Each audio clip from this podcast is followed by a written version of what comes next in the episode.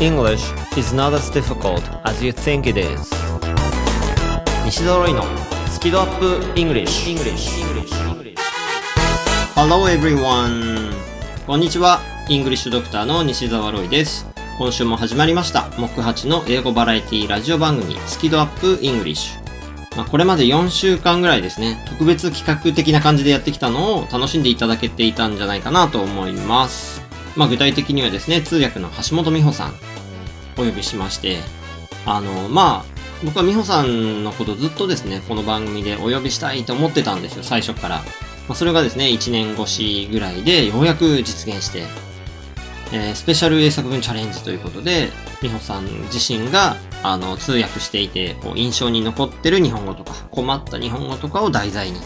英作文チャレンジするというですね、特別企画。これもすごいな、あの、楽しかったなって自分でも思うんですけど、そしてもう一個やったのが、ゴールデンウィーク特番ですね。まあ、あの、先週と先々週なので、まあ皆さん記憶に新しいと思うんですけれども、目指せスキドアップイングリッシュ。1年ぶりの週木ゴールデンウィークスペシャル。ということで、前番組の目指せスキドアップでご一緒していたまるちゃんとしんちゃんの二人に登場していただきまして、まあ、わちゃわちゃと、ね、なんかあの、楽しくやったわけですけども、まああの、さっきですね、ディレクターさんにも言われたんですけども、ちょっと濃すぎたんじゃないかと。ね、あの、まあ楽しかったのは間違いないですけども、ちょっと濃すぎで、まあ特番だからいいんですけど、なので今週はですね、僕の一人喋りでちょっと落ち着いた感じでですね、あのなんか癒しの時間として、えーお届けしたいなというふうに思います。この番組は英語のスキルアップがしたい皆さんに向けて、いきなり頑張って英語を学んでしまうのではなく、まずは英語に対する好き度、好きな度合いをアップさせる、つまりスキドアップをしましょうとお伝えしている英語バラエティ番組です。何が飛び出すかわからない英語学習の玉手箱、もしくはドラえもんのポケットみたいな感じで行き当たりバッチリで進めていきます。で、リスナーの皆さんはぜひですね、この番組を聞きながら、どんなことでもツイッターに書き込んでいただけたら嬉しいです。ハッシュタグは好き度、カタカナで好き、そして漢字で温度の度、ハッシュタグ、好き度をつけてつぶやいてください。番組公式ツイッターでいいねやリツイートさせていただきます。でね、まあこれまで4週間ぐらいにわたってやってきた企画っていうのは、まあ緊急事態宣言とかもあったので、まあ外出を自粛してるリスナーさんにですね、楽しんでいただこうと思って、まあ特別企画ってやってきたんですけども、まあゴールデンウィークは明けたものの、緊急事態宣言はもう少し、まあ住んでる地域にもよるとは思うんですけども、もう少し続きそうな感じですので、まあそのおうち時間をですね、有効に活用していただいて、英語学習をしていただくためのちょっとお話を前半でしたいなと思います。そして後半はですね、えーリスナーさんによる英作文チャレンジのご回答を発表していきたいと思います。はい、ということで、えー30分間行ってみましょう。えースキドアップイングリッシュスタートです。西澤ロイのスキドアップ English この番組は西澤ロイ FFC ロイ友会の提供でお送りしますなるほど頑張って勉強しているのに上達が感じられないんですか？まあいろいろと英語病併発してるみたいなのでこの薬を出しておきますね。英語が上達しない原因の直し方。電子書籍ですので薬局ではなく Amazon Kindle ストアでお求めください。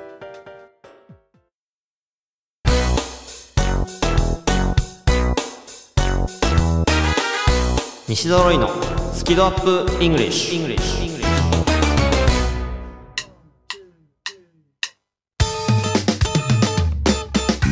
まあ、おうち時間ということで、あの、ぜひ、英語学習にですね、その時間を割いていただくといいんじゃないかなって思っていて、で、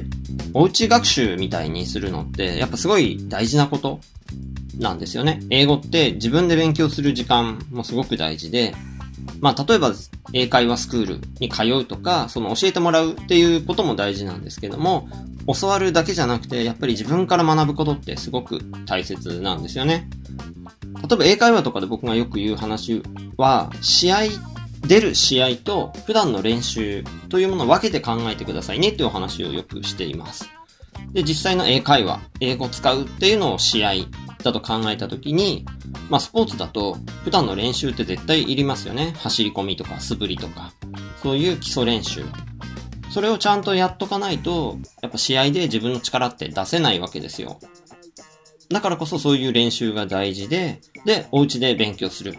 おうち時間で勉強するっていう時にその基礎練習みたいなのをやっていただくのは非常におすすめです。で、さらにですね、今は、まあ人によって状況も違うかもしれませんけれども、もしまとまった時間が取れるなら、それって、その自分の英語学習の土台とかをですね、ちょっと見直すチャンスだなっていうふうに思うんですね。英語学習って、こう、家を建てることにちょっと似てるなって思うところがあるんですけど、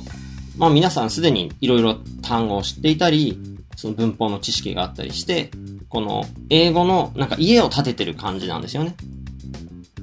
ただ、そのうまく建てることができてない人がいたり、ちょっとですね、変な感じで柱を立てちゃった人もいるかもしれないわけですよ。で、その、ね、今のやり方のまんまで家を建ててって、じゃあちゃんとした家が建ちますか？っていうところを直すそこでね、うまく、このままじゃ厳しいかなっていう方の、それを直していくのが僕がまあやってることだったりするんだろうと思うんですけど、だからその土台をちょっと見直して、ちょっとね、柱を、いや、もうちょっとこういう感じで立てようよとか、その、ね、土台を見直す。とにかくそういうことを、あの、やるチャンスの時間かなと思ってまして、まあそんな感じでおうち時間を活用していただけたらなと思うんです。で、その、おうち時間で英語を学びやすいように、僕もですね、ちょっとプレゼントというか、えー、そのネットでですね、ちょっと無料でいろいろ情報をプレゼントしたりしていますので、ちょっとそのご紹介をさせていただきたいなと思います。まあ、5月31日まで、5月いっぱいという感じで今無料でプレゼントしているものがありまして、具体的に何かというと、まずですね、英語の歩行という感じで5時間ぐらいですね、前に YouTube ライブで中高生を応援するための講義をやったんですね。その動画、合計5時間分を今無料公開しています。内容としてはですね、例えば漢詩、あとかザーの漢詩、あとは動詞とか、英語の語順、文系ですね、とか前置詞とか、そういうところの基礎の基礎からまあご説明してるんですけども、その英語って、あの、暗記科目だと思っちゃってる人がすごく多いんですよね。で、僕はそうじゃなくて、英語というのは納得科目ですよ、というふうに昔からお伝えしてるんですけども、その、英語って考え方がわかんない人がすごく多いんですよ。まあ、それをうまく教えてもらえなかったりするんですけど、その結果、暗記だらけになっちゃうんですね。で、それは僕は英語病というふうに、あのー、読んでまして、どんな英語病かというと、うのみ。まあ、暗記病という呼び方もしてるんですけども、そういう英語病なんですね。まあ、うまく英語が理解できてないんで、こう暗記することになって、で、暗記って苦しくなりやすいですし、暗記だらけになっちゃうと、そのうちですね、別の英語病を引き起こしてしまうんですね。その英語病は、エゴイヤ病。英語嫌いとか、そういう原因を作っちゃうんですよ。ね、暗記って苦しいし、暗記だらけになると本当嫌になってくるんですよね。で、英語自体が嫌いになってしまう。そういうことがあるので、英語の考え方をしっかり理解しておくことって大事なんですよ。で、今回公開してる動画で、例えば漢詩のあとザのお話してるんですけど、その漢詩について言うと、こういうことを思ってる方が多いんですね。あをつければいいのか、ザをつければいいのか、どっちなんだろうと。例えば、ウォーターは、あをつけない。だとか、例えば世界を意味するワールド、world には、the をつけて the world にしなきゃいけない。みたいな感じで、そのね、あをつけるのか、the をつけるのか、みたいな二択で考えちゃってる。そういう捉え方をしちゃってる人結構多いんですよ。でも実際にはですね、そういう考え方じゃないんですよ。その英語のネイティブのその考え方、感覚としてはそうじゃなくて、もうちょっとですね、違う二つの考え方の組み合わせの結果、あがついたり、座がついたりするんです。その二つの考え方っていうのは、一つ目が、そのものが具体的な形を持っているのかどうか。まあこれは加算、不加算みたいに言ったりもするんですけど、具体的な形があるものの話をしてるのか、ないものの話をしてるのか。それが一つ目ですね。で、もう一つは、その情報が新しいのか古いのか。相手にとってね、新しい話として話題に出てきてるのか、もしくはすでに話題に出てきた古い情報なのか。という二つの考え方があって、それを組み合わせた結果、あがついたり、座がついたりする。という結果になるんですね。で、それは今ね、本当概要しか話してないんで、ちょっとよくわかんないと思うかもしれないので、そこはぜひその動画を見ていただきたいんですよ。で、監視のあの根本的な考え方。で、座の根本的な考え方。で、その二つを組み合わせることで、ようやくそこのあをつけるのか座をつけるのかっていうのが理解できるんですね。で、そこで僕2時間ぐらい解説してます。そこをぜひ基礎からちゃんと理解していただきたいんですよね。はい。なのでそこのね、動画とかも今無料で公開してますので、ぜひご覧いただけたらなと思うんですよ。この英語の歩行は、英文法に関しての内容なので、その英文法のところで英語の考え方とかを土台から見直しましょうというお話ですね。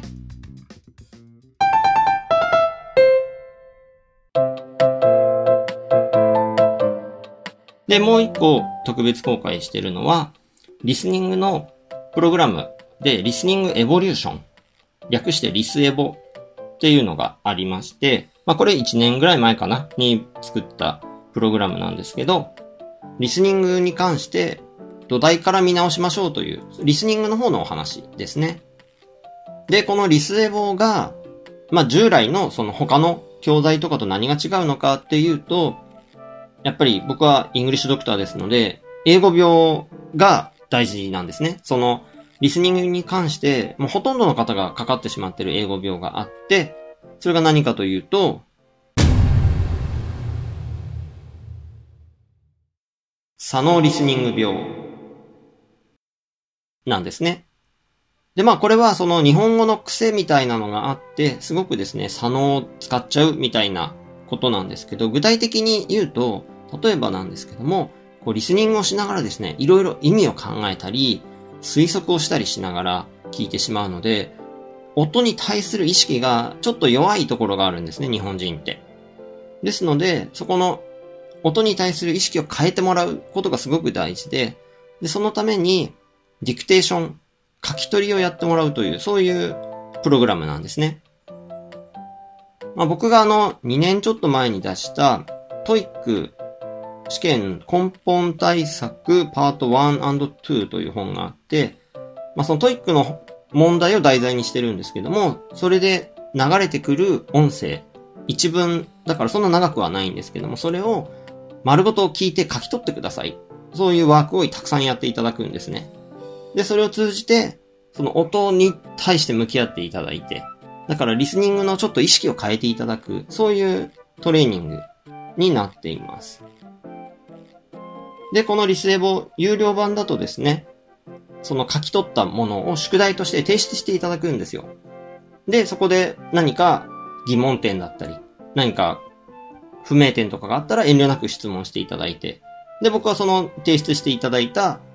そのご回答を見て、それに対するフィードバックをしたり、疑問に対してお答えしたり、っていう感じでサポートしていく3ヶ月のプログラムにはなってるんですけれども、まあこれをですね、あの、宿題を提出するところまでやって、ちょっと僕の方からサポートはしないんですけれども、あの、お好きなペースで、独学で学んでいただける。それが無料版の内容になっています。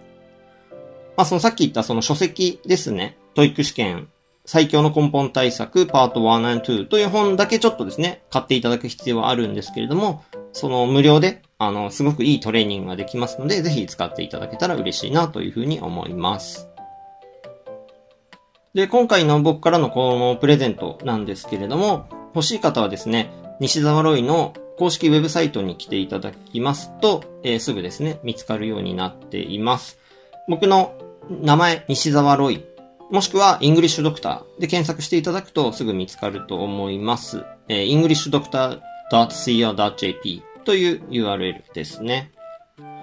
まあちょっと繰り返しますと、まあ、英語の歩行という5時間分の動画がありまして、これがですね、英文法をの土台からですね、見直すことのできる、そういうコンテンツになってまして、もう一つ、リスエボの無料版。こちらはリスニングの聞き方とかですね、リスニング力を土台から見直すことができる、そういうプログラムになってますので、ぜひですね、このおうち時間を使って、有効活用して、英語を学ぶために、ご活用いただけたら嬉しいなというふうに思います。せっかくね、時間があるという方は、その時間を英語学習に使ってみてはいかがでしょうか。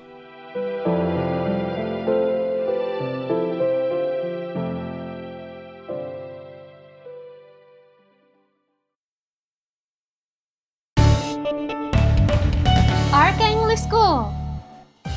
Hey guys, it's me Richard. どうもどうも、リチャード川口です。ちょっとちょっとちょっと宣伝タイム。最強の英会話スクールがお茶の水にあるって知ってる？講師は全員バイリンガル。発音をはじめとした技術をピンポイントで教えてくれてラウンジでの英会話無料なんだって。なんだってって俺がやってる学校だけど。You really should check it out! Right guys? Konnichiwa, ladies and gentlemen. If you want to learn natural English, come to RK English School. Hey guys, welcome to RK English School. ネイティブに使われているリアルな英語が学べる学校だよ。Hope to see you soon. あなたの英語の開発しちゃいます Learn from the best RK English School 詳細は rkenglish.com で rkenglish.com See you all there! English is not as difficult as you think it is. 英語はあなたが思うほど難しくはありません。西揃いのスキドアップ English リスナーさんによるスペシャル英作文チャレンジ発表。英作文チャレンジのコーナーは、今週はですね、僕一人喋りですので、えー、リスナーさんによるご回答を発表させていただきたいなと思います。で、4週前のお話なんですけども、通訳の橋本美穂さんが来てくださった時にやりましたスペシャル英作文チャレンジ。橋本美穂さんが訳すのに困った日本語を題材に問題をお出しした時の回ですね。で、その時は、橋本美穂さんが翻訳を行った彦太郎さんのカンパパ宣言という曲がありまして、その歌詞を、えー美穂さんが翻訳したんですね。で、その一部の歌詞を題材として取り上げました。で、そのお題は、仕事も家庭もうまくやるのは大変だけれど、という歌詞なんですね。はい。で、僕これに挑戦して、えーなんて答えたかというと、その一つが、I know it's hard to take good care of both work and family という感じで、まあ、素直に訳したのが一つ。あともう一個ですね。I'm counting on you, dad. パパに頼ってるよっていうちょっとですね、あの、飛躍美穂さんはそれを飛躍というふうに呼んだんですけども、はい、ちょっと飛躍した答えをしまして、で、えー美穂さんはですね、それを実際どう訳したかというと、仕事も家庭も、both work and home。うまくやるのは大変だけれど、I know it's challenging。というふうに実際に翻訳をされて、で、それが曲としてですね、カンパパ宣言、あの、YouTube でですね、見ることができるようになっています。ね、このちょっと難易度の高いお題に対して、3人のリスナーさんがチャレンジしてくださいました。拍手ですので、えーこの3人の回答を発表させていただきたいと思います。まずですね、えーヒロ LYS さん。I know it will be hard to be the best dad. はい。えー I know 分かってますと。It will be hard 大変だろうと。to be the best dad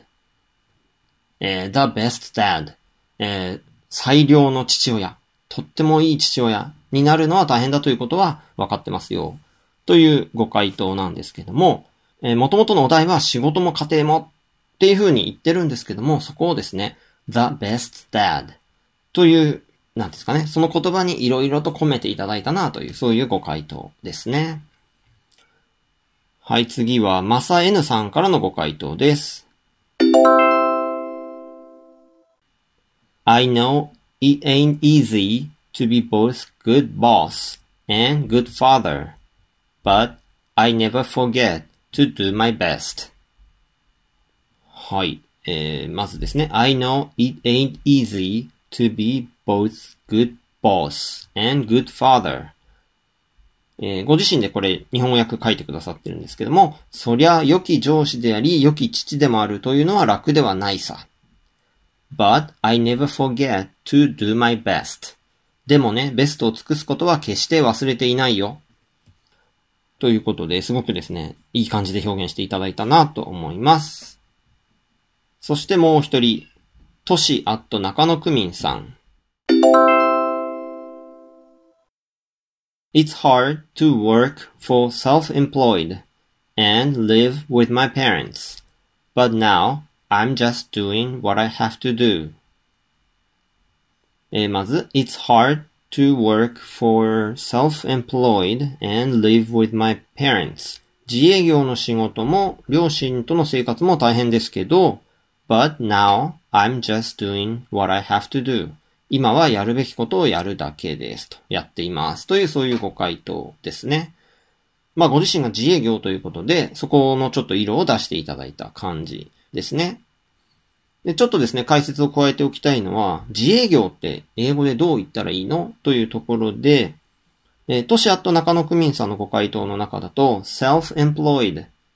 で、これ、あの、よく使う言葉ですし、すごくいいチョイスだと思うんですけども、ちょっとだけ注意をしておくと、これ形容詞なんですね。employ という動詞がもともとあって、これが雇うという意味で、それが受け身になって、で、self-employed なんで、つまり自分に雇われてるみたいな言い方なんですね。なので、これの表現は I am self-employed みたいな使い方をよくします。で、これ形容詞なので、だから B 動詞と一緒に使わなきゃいけないんですよね。で、ちょっとまあ似たような言い方だと、例えば I am my own boss 私が自分自身の上司です。I am my own boss こんな言い方もありますね。で、あとはですね、まあ動詞を使った言い方もぜひ押さえておいていただくといいんですけども、えー例えば I run my own company I run my own company この言い方結構覚えやすいんじゃないかなと思います。で、run 走ることを意味する run は経営するっていう意味でも使われるんですけど、まあ走らせるっていう感じで考えていただくとわかりやすいですかね。I run my own company で、自分自身の会社を回してますみたいな、そんな感じ。とか、あとは have を使って I have my own business 自分のビジネスを持ってますよ。I have my own business っていう言い方もありますね。まあそんな感じで自営業表現していただくといいかなと思うんですけども、あとですね、ちょっといただいたご回答の中で、ちょっと日本語的な発想だなと思ったところがありまして、その It's hard to work この仕事することと and live with my parents 要するに It's hard to live with my parents って言ってるわけですよ。で、これって、なんですかね、日本語だと両親と一緒に住んでるので大変なんですって言われたら、相手は察してくれるんですよ。日本語ってすごく文脈、コンテキストに依存する文化があるので、そしたら、あ、ちょっと、ね、親の方の介護があって大変なのかなとか勝手に想像してくれて、うん、うん、なるほどってなるんですけど、英語でいきなり It's hard to live with my parents だけ言ったならば、多分 Why? なんでって返されると思うんですよ。なんか、その親がちょっと変わった人たちなのかなとか、いろんな可能性があるので、だからもうちょっと言葉として、な take care, ちょっと面倒見なきゃいけないんだよとか、何かその理由までちょっと加えると、もうちょっと英語らしい論理になるかなと思いました。えー、3人の方々がですね、ちょっと難しいお題でしたが、仕事も家庭もうまくやるのは大変だけれどという、えーピコ太郎さんの歌詞に挑戦してくださいまして、でですね、あの、実際のこの放送だと、この1台しかなかったんですけども、バックナンバーではもう1台ありまして、時間の関係で放送は、オンエアはカットされちゃったんですけども、実はもう1台あるんですよ。そして翌週もですね、ふなっしーの日本語をどう英語に訳すかって話だったんですが、それもやっぱり時間の関係で1問しか、えーオンエアされず、もう1台がバックナンバーでのみ聞ける形になってますので、ぜひですね、あの、まだお聞きいただいてない方はそちらもお聞きいただけたら嬉しいですし、そちらの英作文チャレンジにも自主的に挑戦してみていただけたら面白いなと思いますので、えーぜひですね、やってみてください。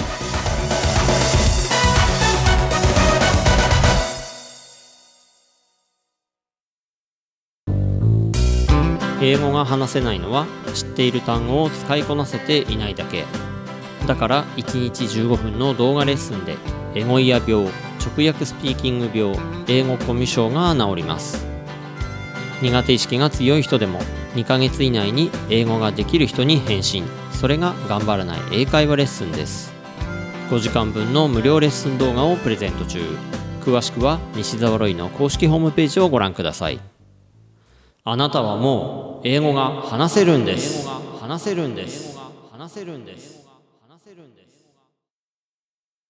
西澤ロイのスキドアップイングリッシュ。この番組は西澤ロイ FFC ロイ友会の提供でお送りしました。